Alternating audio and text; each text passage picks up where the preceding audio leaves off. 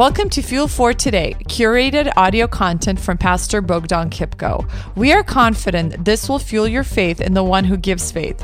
If you have breath in your lungs, God has a plan for your life, a plan that is far better, bigger, and immensely more than anything you have ever imagined.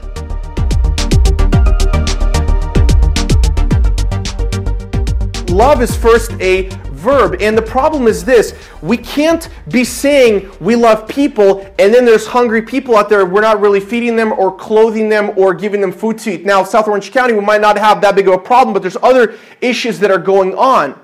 It's almost like we become people who are, who are very kind of like uh, foundational in, in what, what we believe, but we really don't help anybody else, right? I mean, think about it this way. If I'm sitting at home, um, you know, thinking spiritual thoughts, um, got, got my coffee, Wi Fi. I'm, I'm, I'm, a happy camper.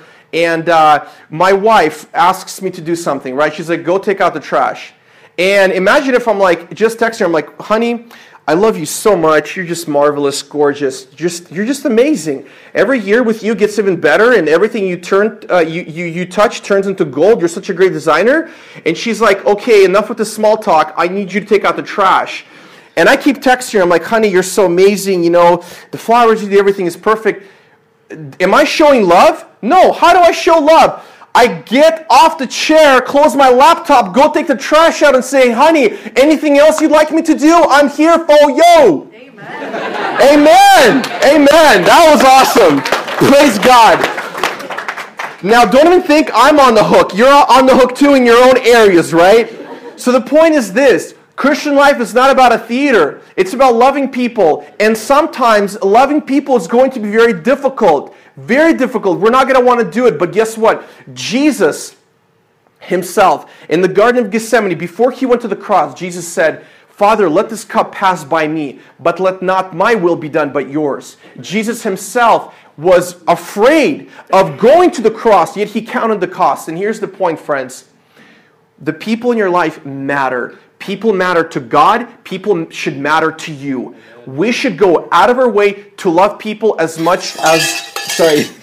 I know you got you got excited we're going to do that again, but we're done. So so so the point is this, um, if we're just noisy gongs or clanging cymbals, we're an empty noise without love. It's just a theater, it's theatrics, it's fake, it's a facade, it's not real.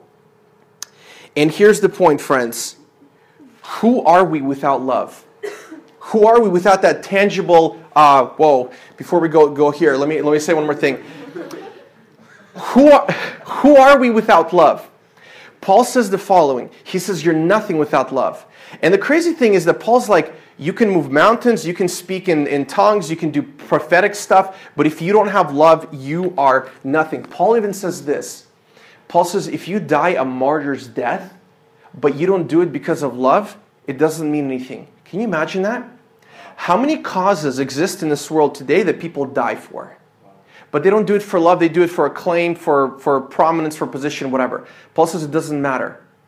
Paul says that all that matters is that you love people with the love of Jesus Christ. And ultimately, you and I can't do that until we tap in to what God has for us. This is why the Bible talks about that God's love is so overwhelming.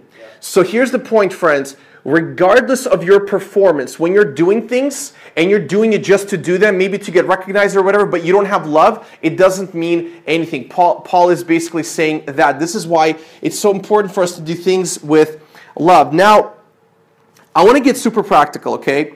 And when we think about relationships, right? Uh, husband, wife, spouse, boyfriend, girlfriend. Hopefully, it's going to turn into marriage. Um, that's a, a, different sermon series we're going to have.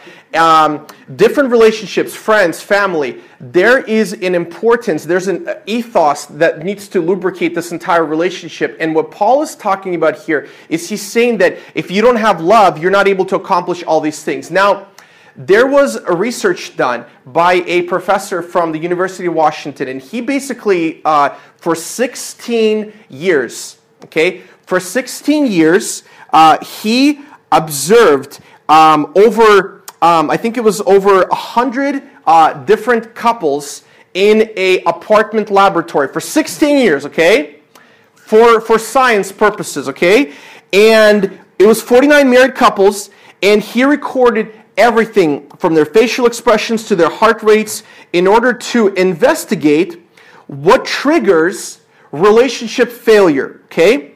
For 16 years, he did this.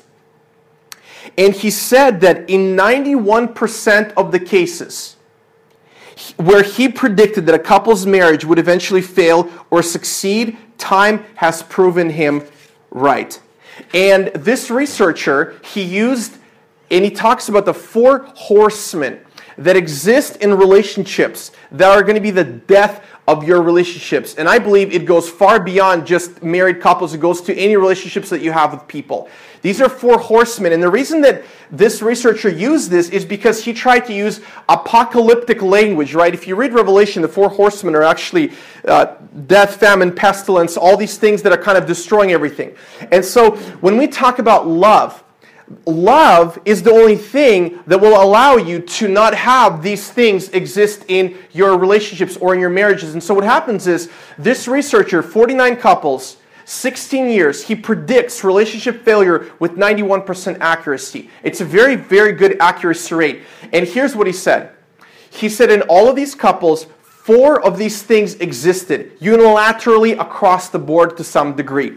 And this is kind of where we get practical. And so I want you to think does this exist in my relationships and how much Jesus I need, right? So the first thing that he says that exists is criticism. It's criticism in relationships.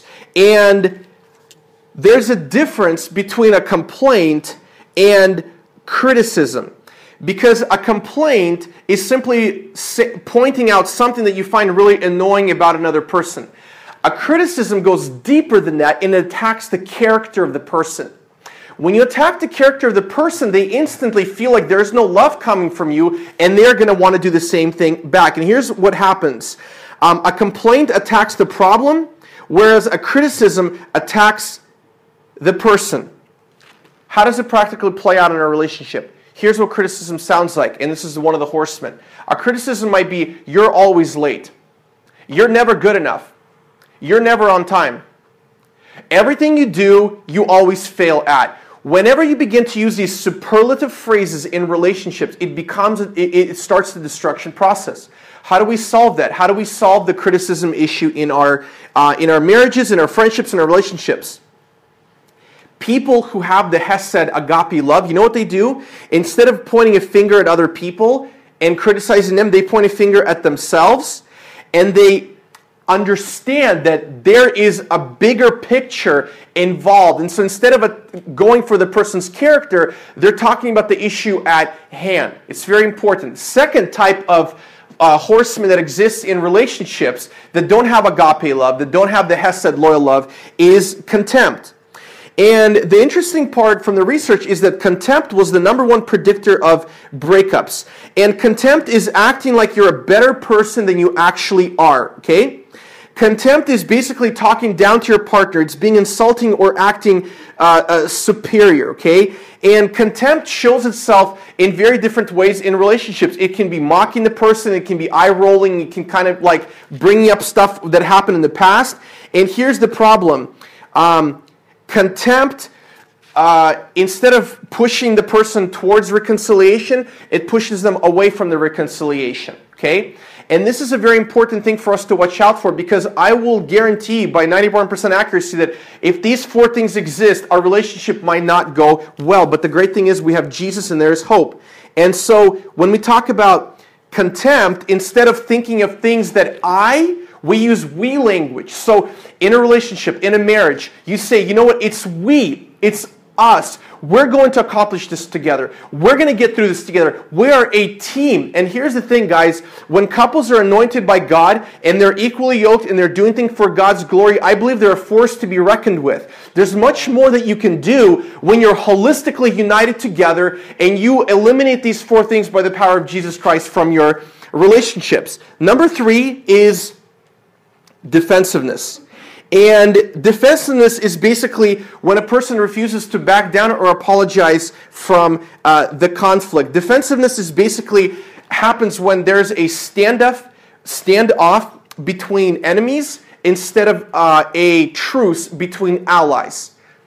Defensiveness is when a person says to you what you're doing wrong, and what you do is you become an archaeologist.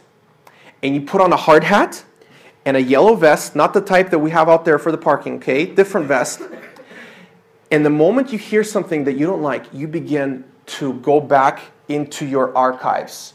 And you're like, oh, yeah, I did this wrong. But remember, like two years ago on this particular date at this particular time, you did that? What?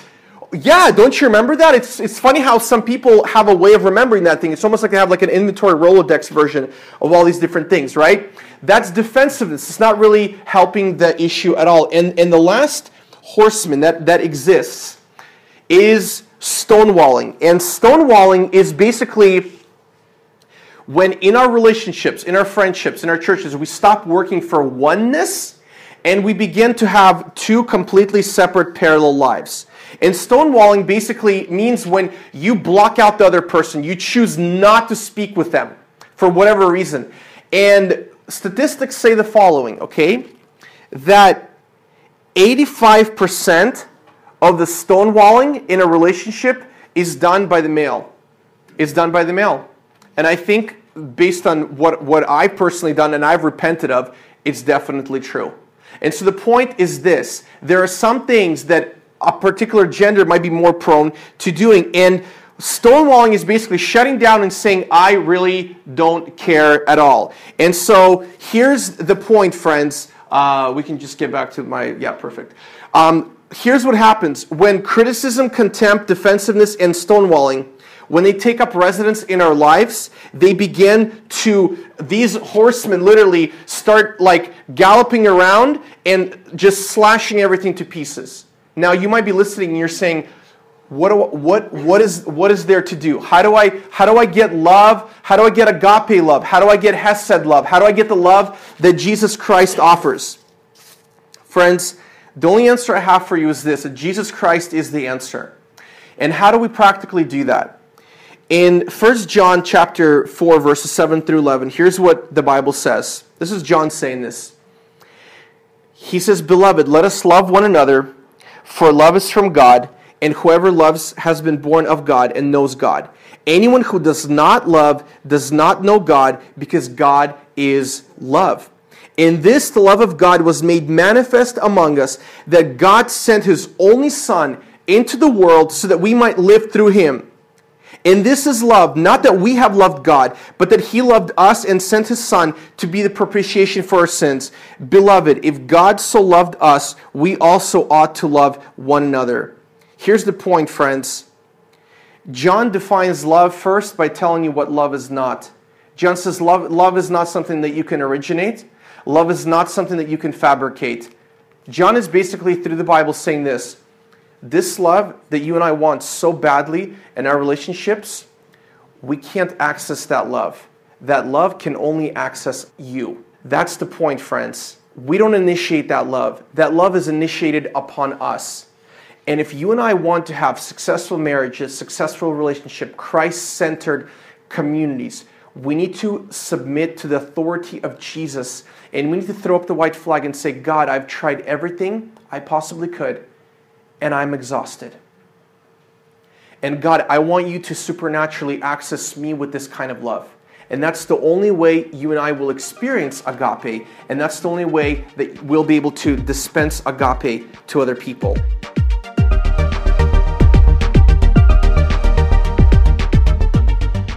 Thank you for listening to this curated audio content from Pastor Bogdan Kipko. We hope that you were encouraged and inspired by this message.